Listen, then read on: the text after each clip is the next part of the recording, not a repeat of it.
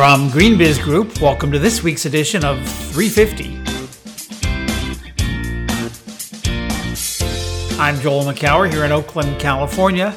On this week's edition, one woman's fight against America's dirty secret, what's in store for climate tech in 2021, why EVs are a job creation machine, and reflections on 2020 from Dell, Pepsi, Intel, and others. We're still ringing in the new this week on 350.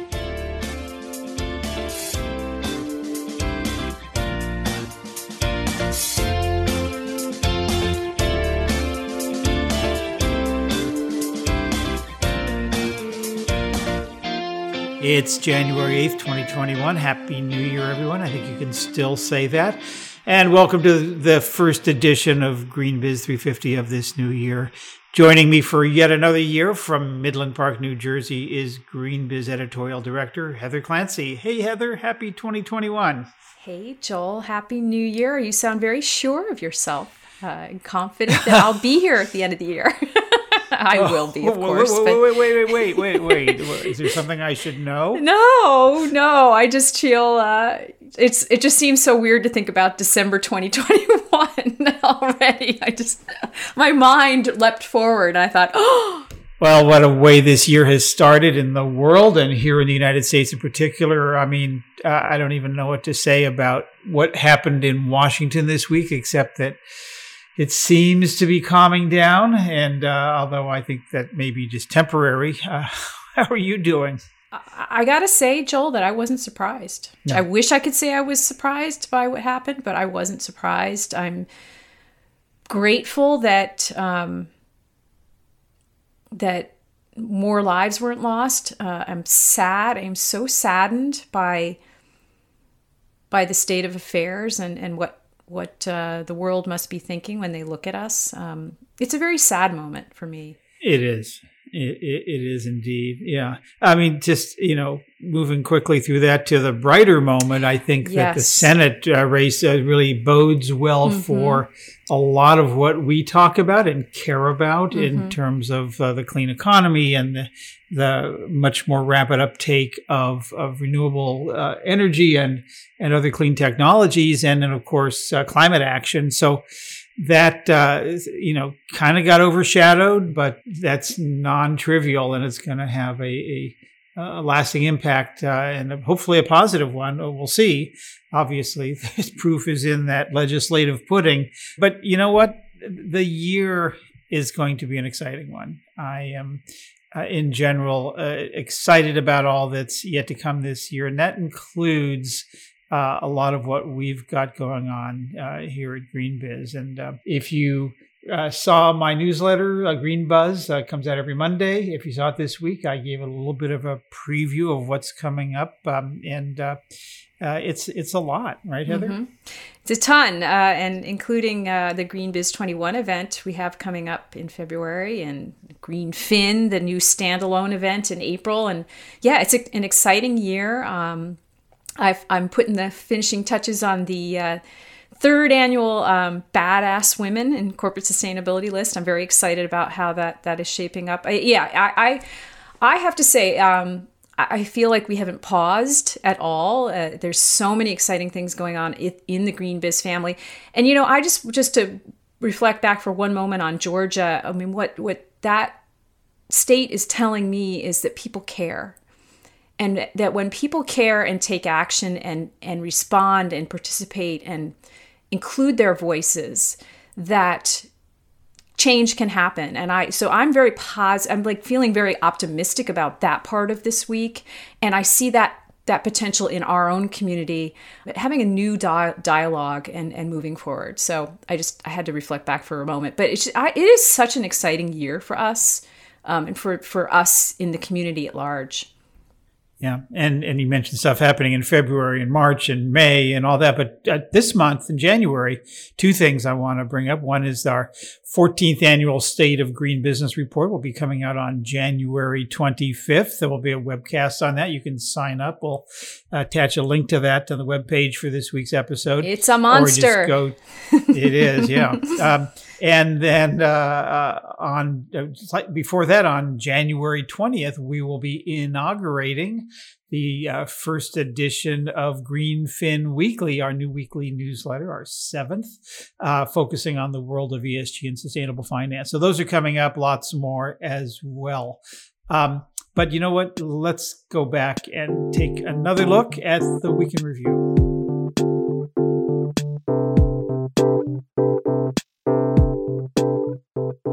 Well, let's start off the new year talking about jobs, mm. uh, specifically jobs created by EV electric vehicle companies. I mean, this is going to be one of the great success stories uh, coming up. It's been one uh, all along. We've talked about the potential of you know solar and wind and electric vehicles. Those are usually the big three people mention when you talk about the clean economy and and those have been happening. I mean, the job creation is is significant. But this week we have a report from our intrepid transportation uh, analyst Katie Fehrenbacher about uh, why this is going to be a big year for American jobs created by EV companies. Mm-hmm. Yeah, and she starts off by referencing the potential uh, uh among within the Biden administration, right? And now we know, as as we were mentioning before, that it the agenda is a little bit probably easier to pass than by you know, than simply by executive order.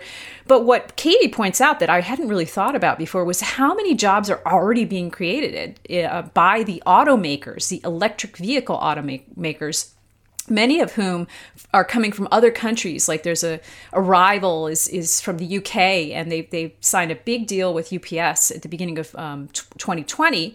And part of that, part of what they're planning now, is to bring uh, a factory to South Carolina.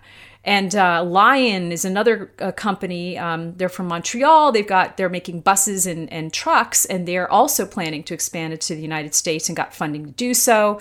Um, so the, the, the point being that the the auto industry, you know, the the combustion engine auto industry created a lot of jobs in, in the United States over over its history, and now it looks like the electric auto industry could do the same, um, and that that's an exciting prospect and and a and a good good signs of hope for for the industries that that have been seeing losses from the internal combustion engine going away. You know, so I think um, that the private sector is going to is going to do their part. Right, and and the. Uh nomination of Jennifer Granholm as the uh, energy secretary uh, is, I think, significant here. It could be, play a significant role. Uh, she was, of course, Michigan's governor and uh, worked closely with the Obama administration during the uh, 2008 financial crisis to help bring the uh, auto industry through that relatively unscathed or at least alive and did not die the way it, it seemed to be when it was in free fall uh, at, at, one point during that uh, tumultuous year.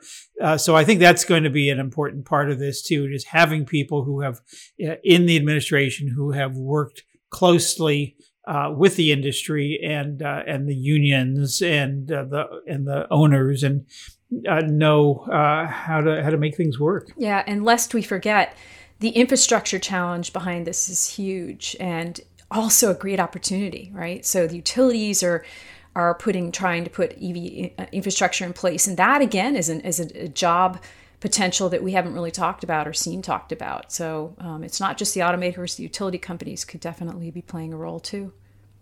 Yep, and that brings us to another story, one that you did, Heather, about climate tech mm-hmm. and why uh, last year was a breakthrough year, but and what's going to be happening uh, in 2021 uh, mm-hmm. tell us.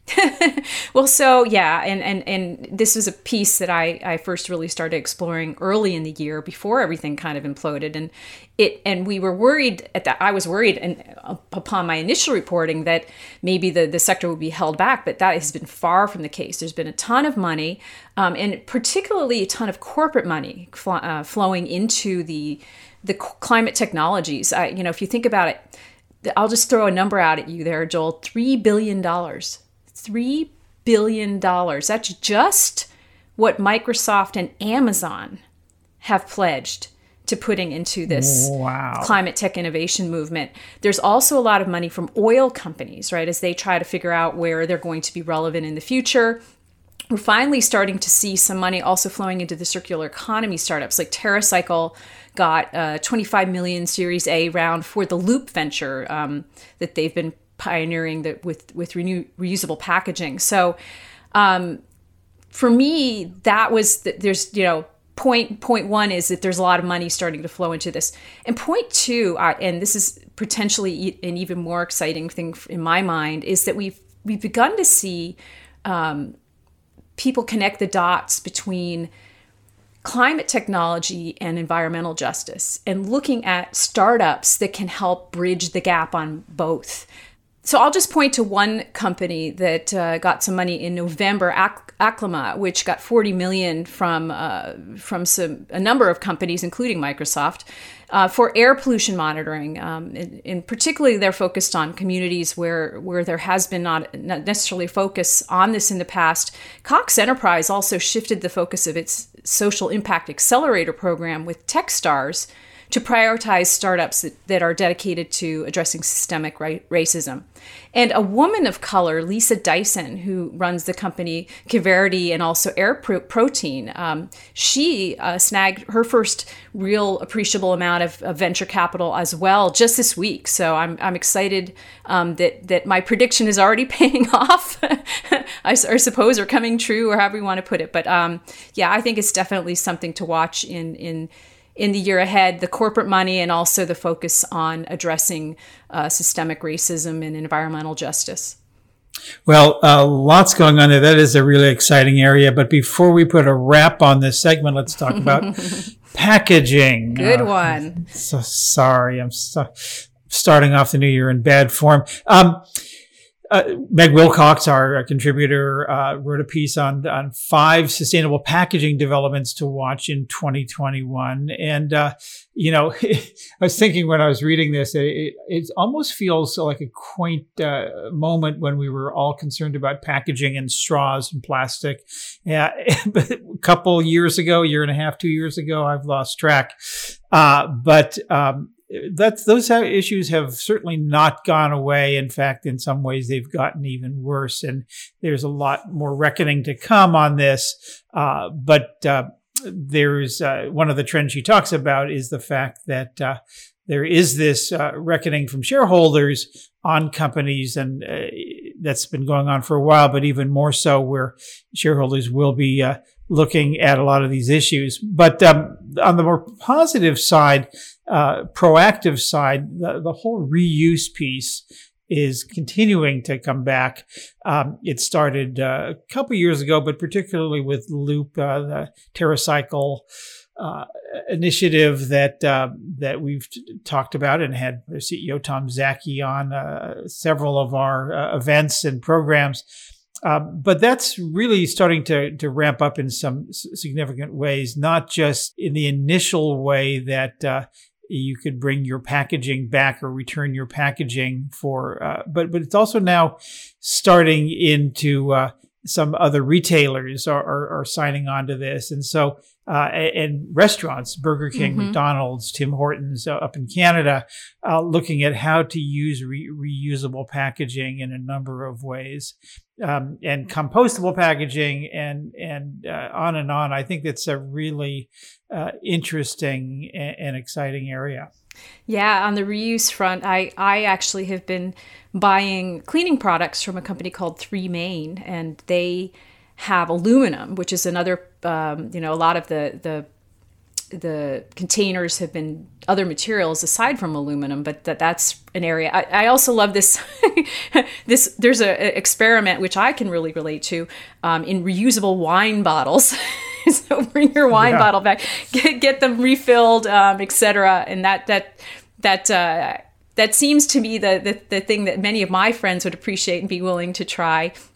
Um, beyond what you've already mentioned, I want to point to the role of extended producer responsibility because that has been historically uh, a sticking point, right? The idea of of the companies that make these products and are putting those packages out there that they need to take a, a, a firmer um, stand in helping bring them back, bring them to places where they can be recycled, figuring out how they are collected, helping make the investments to make sure that they can be processed. And there seems to be some movement um, as far as as extended producer responsibility goes. The Flexible Packaging Association and Product Stewardship Association uh, released a joint statement in December um, really focusing on trying to, to find better ways for flexible packaging, right? So, um, and there's been some other movements as well. So that's that's an area that I think um, we really could use more leadership from, and definitely something we should be watching closely in 2021.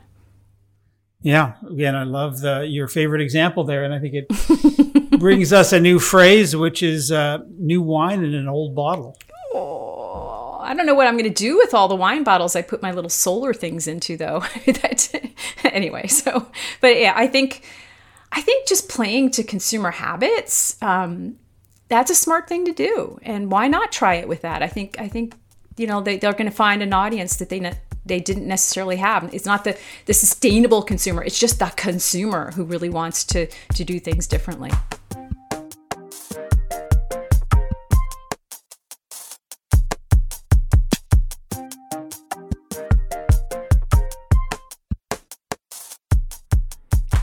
It's Deonna Anderson, Associate Editor at GreenBiz. In mid December, I spoke with Catherine Coleman Flowers, who is an environmental health advocate and author of recent book Waste One Woman's Fight Against America's Dirty Secret.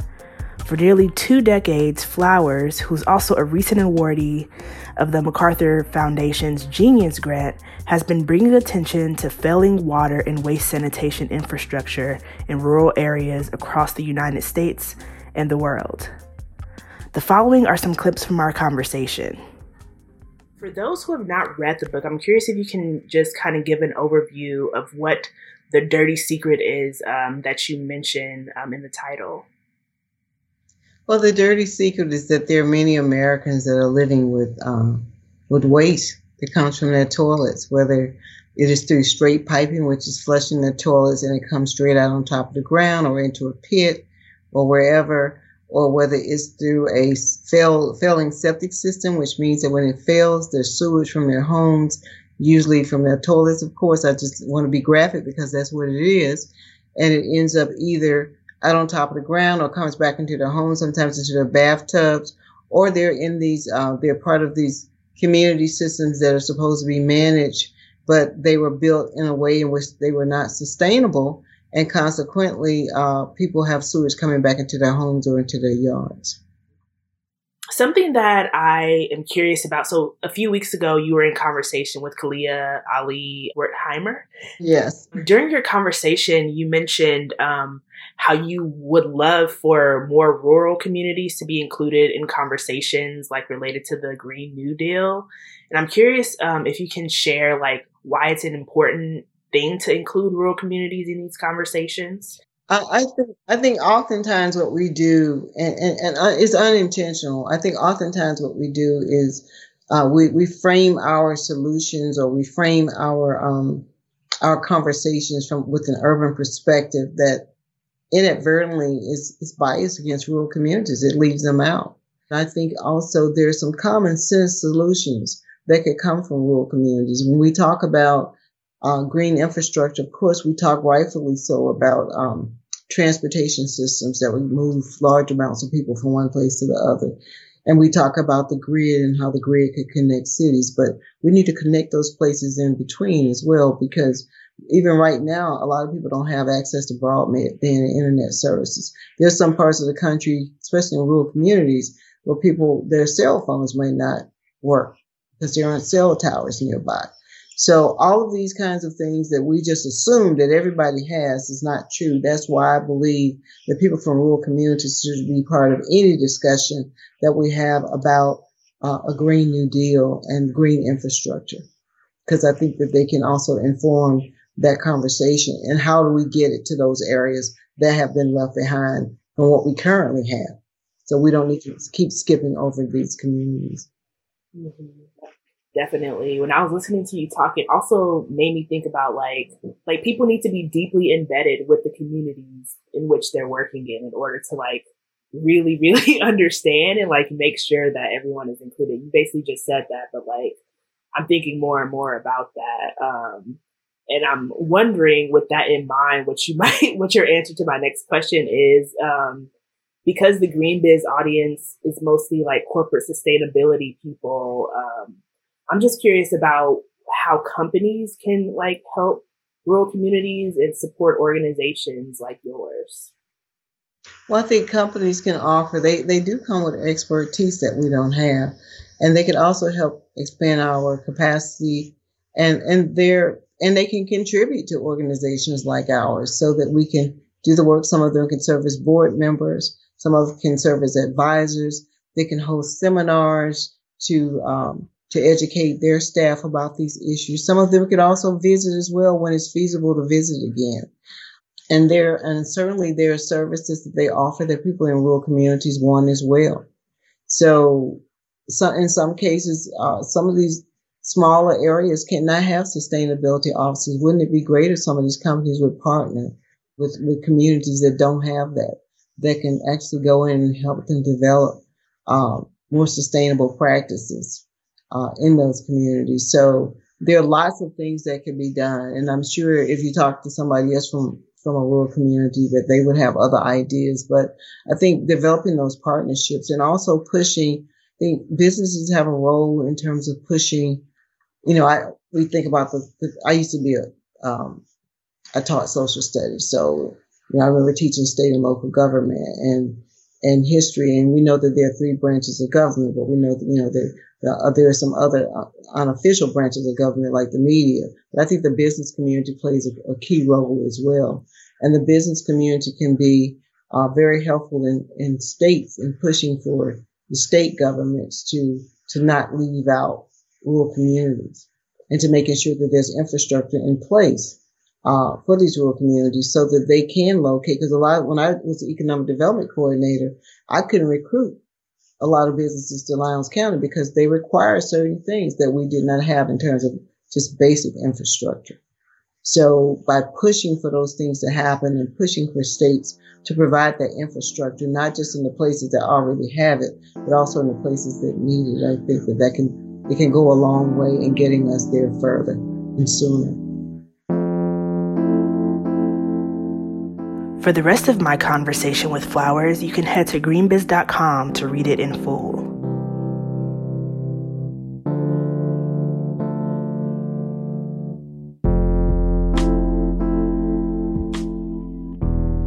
As promised before the end of last year, we're going to uh, button up this episode with reflections from sustainability leaders uh, from Dell, Ecolab, uh, Pepsi, as we mentioned in the intro, and uh, enjoy these reflections.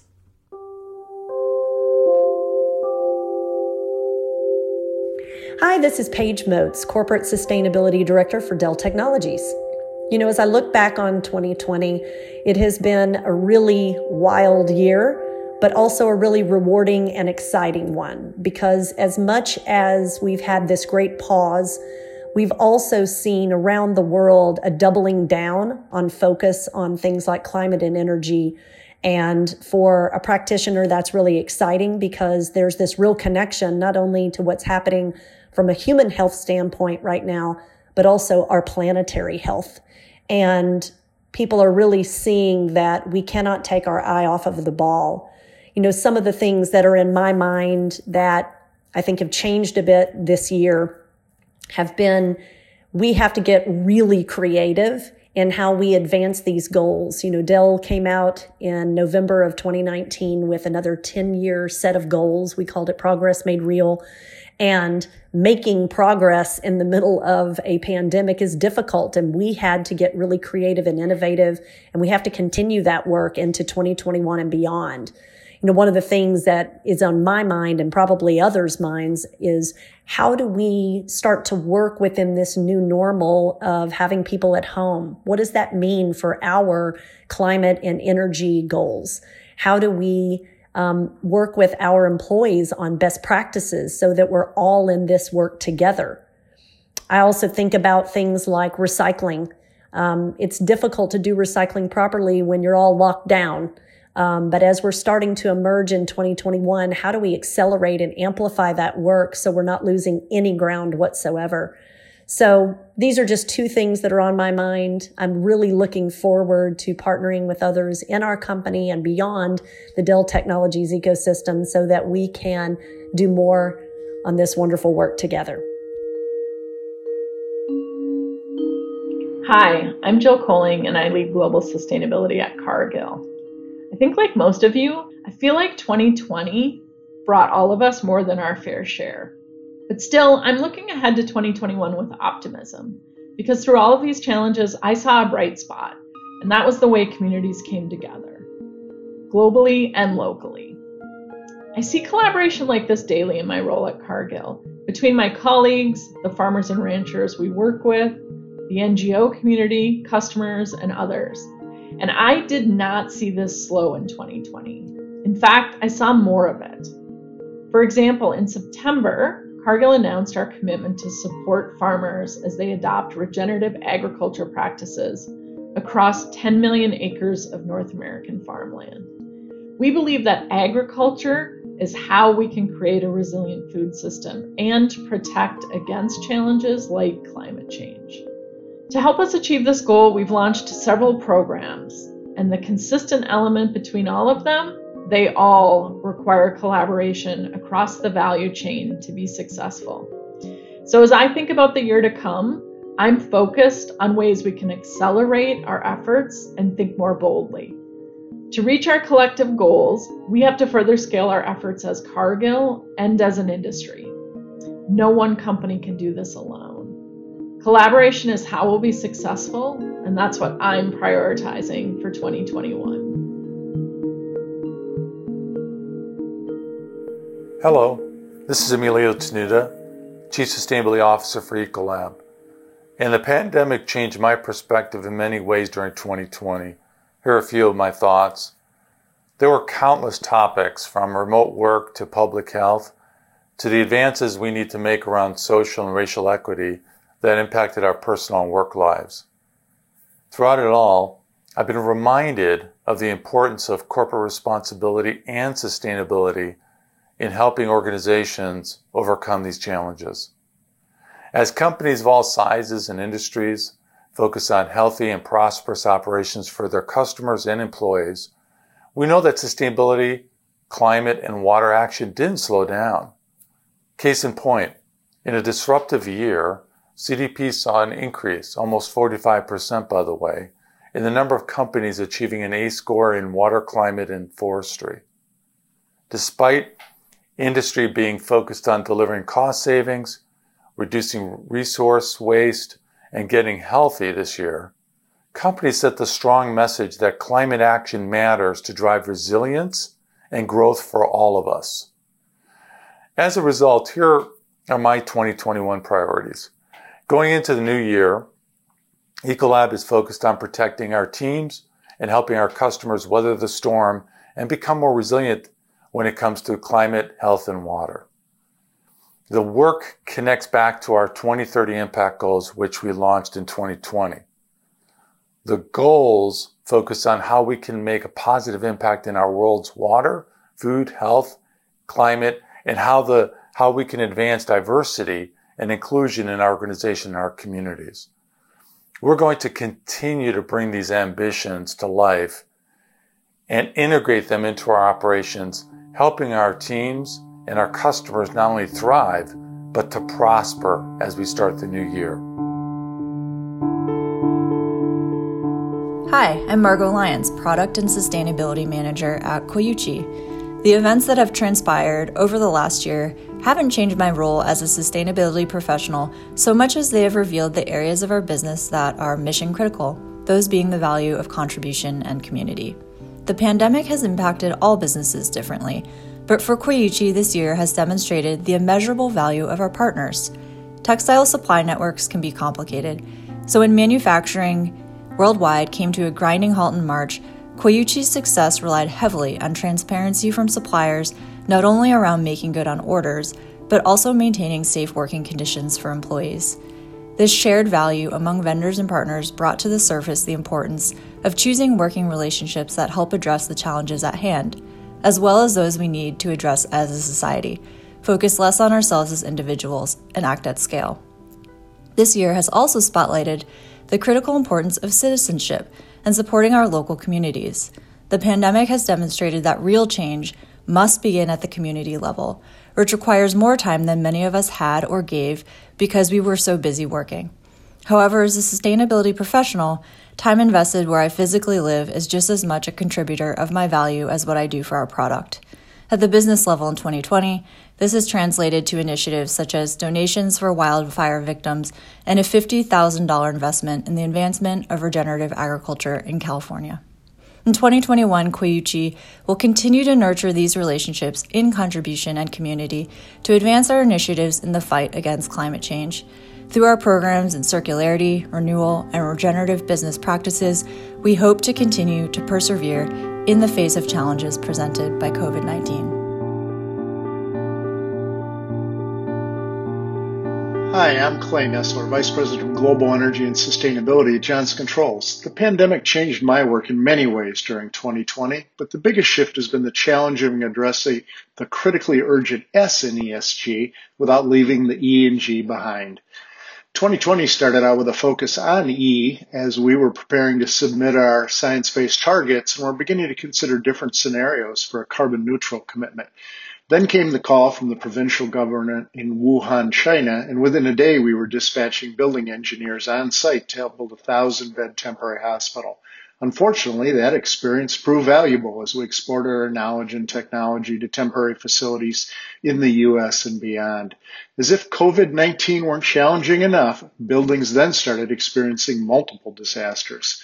Severe flooding in Michigan caused two dams to break and flood local communities, forcing evacuations of potentially COVID-19 positive residents to unprepared public facilities. We have been helping building owners across the country increase air filtration and ventilation, but wildfires force western states to reduce ventilation to protect building occupants from poor outdoor air quality. Now that it is starting to get cold in the northern part of the country, we're seeing double digit increases in energy use in occupied commercial buildings due to increased ventilation requirements, but also way more energy use than expected in unoccupied office buildings. This is not good news for the E in ESG It means we have to rethink how buildings are designed and operated to be healthy and safe, but also sustainable and resilient in an era of increasing threats. After 10 months, I now realize that ES and G are all vital elements in protecting our physical and natural systems and apply as much to our healthy and sustainable buildings as they do to our healthy and sustainable planet. Hi, my name is Alice Steenland. I'm the Chief Sustainability Officer at Dassault Systems, the technology firm. 2020 has, I think, completely tra- transformed the jobs and the lives of sustainability professionals. A lot of us were worried that uh, this topic would be uh, relegated to a back corner uh, and everyone would be focused on financial survival, but we have been amazed at how uh, naturally, actually, people have made the connection between the natural world, um, what's happening to us today, and the need to accelerate ambition on sustainability. So it has been very dramatic. The acceleration is real. You can feel it. You can feel the urgency in a way we never have before. Um, so my priority for 2021 is to uh, accelerate as fast as possible, and in our case specifically, to get um, sustainable virtual twins into the hands of as many of our customers and as many global uh, manufacturers of anything uh, in the world as we can. Um, so that's my personal goal, and I'd be happy to talk about it uh, with um, anyone and everyone interested in listening. Hi, I'm Jim Andrew, Chief Sustainability Officer for PepsiCo, a role I took on a few months ago. From my perspective, the challenges of 2020 have been affirmational and, in fact, inspirational. I say that because I am very fortunate to be part of an organization that is far along on its sustainability journey. Throughout the challenges of 2020, we pushed through achieving milestones like signing the Business Ambition for 1.5 degrees C pledge, committing to set science based emissions reduction targets, and furthering our transition to 100% renewable electricity globally. If anything, the widespread disruption that 2020 brought has increased our resolve. It's shown us the realities of global change, the power of collective action, and the importance of our efforts to help create a better, more positive future that works for everyone. Really, 2020 has validated in many ways the vision and goals of the sustainability community, and that's inspiring. But of course, it's also revealed vulnerabilities. From my perspective, what will change is the speed with which we all act, and at PepsiCo, we feel that urgency because we understand better than ever that the world is transforming rapidly and we don't have the luxury of time. So, as I turn my attention to 2021, I'm looking for ways we can achieve our goals and vision more quickly. With my colleagues at PepsiCo, I'm looking for ways we can double down on our efforts and drive systemic change to help create a more sustainable and resilient food system. For example, designing sustainability into products and systems from the very start or working with innovative partners to overcome hurdles that no one company can by itself. And I'm looking for ways we can accelerate and expand our goals and ambitions because climate change and the challenges that come along with it are increasing every day. They're getting bigger. And so we have to think, and more importantly, act bigger and also faster.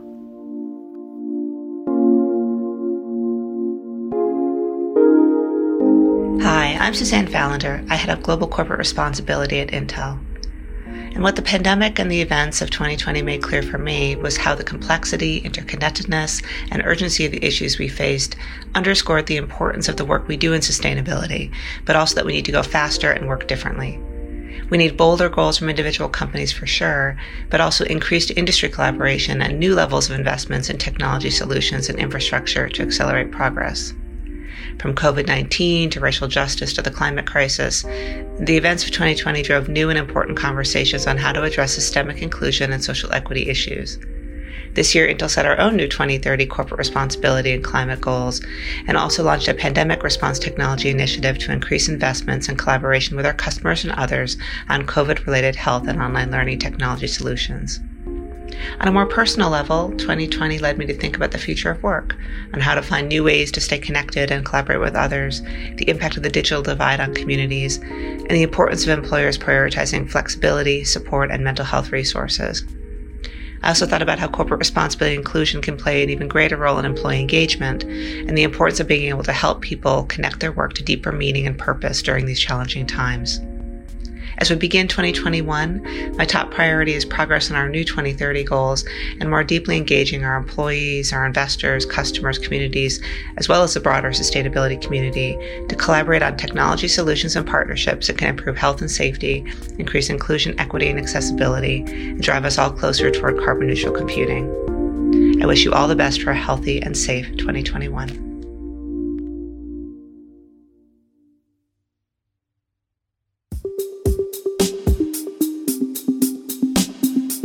And that's our 350 podcast for this week. As always, you can go to greenbiz.com slash 350 and you'll find out more about the organization, stories, and events we mentioned this week. And while you're there, check out our e-newsletters. We've got six, soon to be seven of them. Go to greenbiz.com slash newsletters. You can find out more about them. As I said, we'll be launching GreenFin Weekly on January 20th, and you can sign up now. We welcome your comments, questions, and tips. Our email address is 350 at greenbiz.com. Heather and I will be back next week with another edition of GreenBiz 350. Until next time, from all of us here at GreenBiz Group, I'm Joel Makower. Thanks so much for tuning in.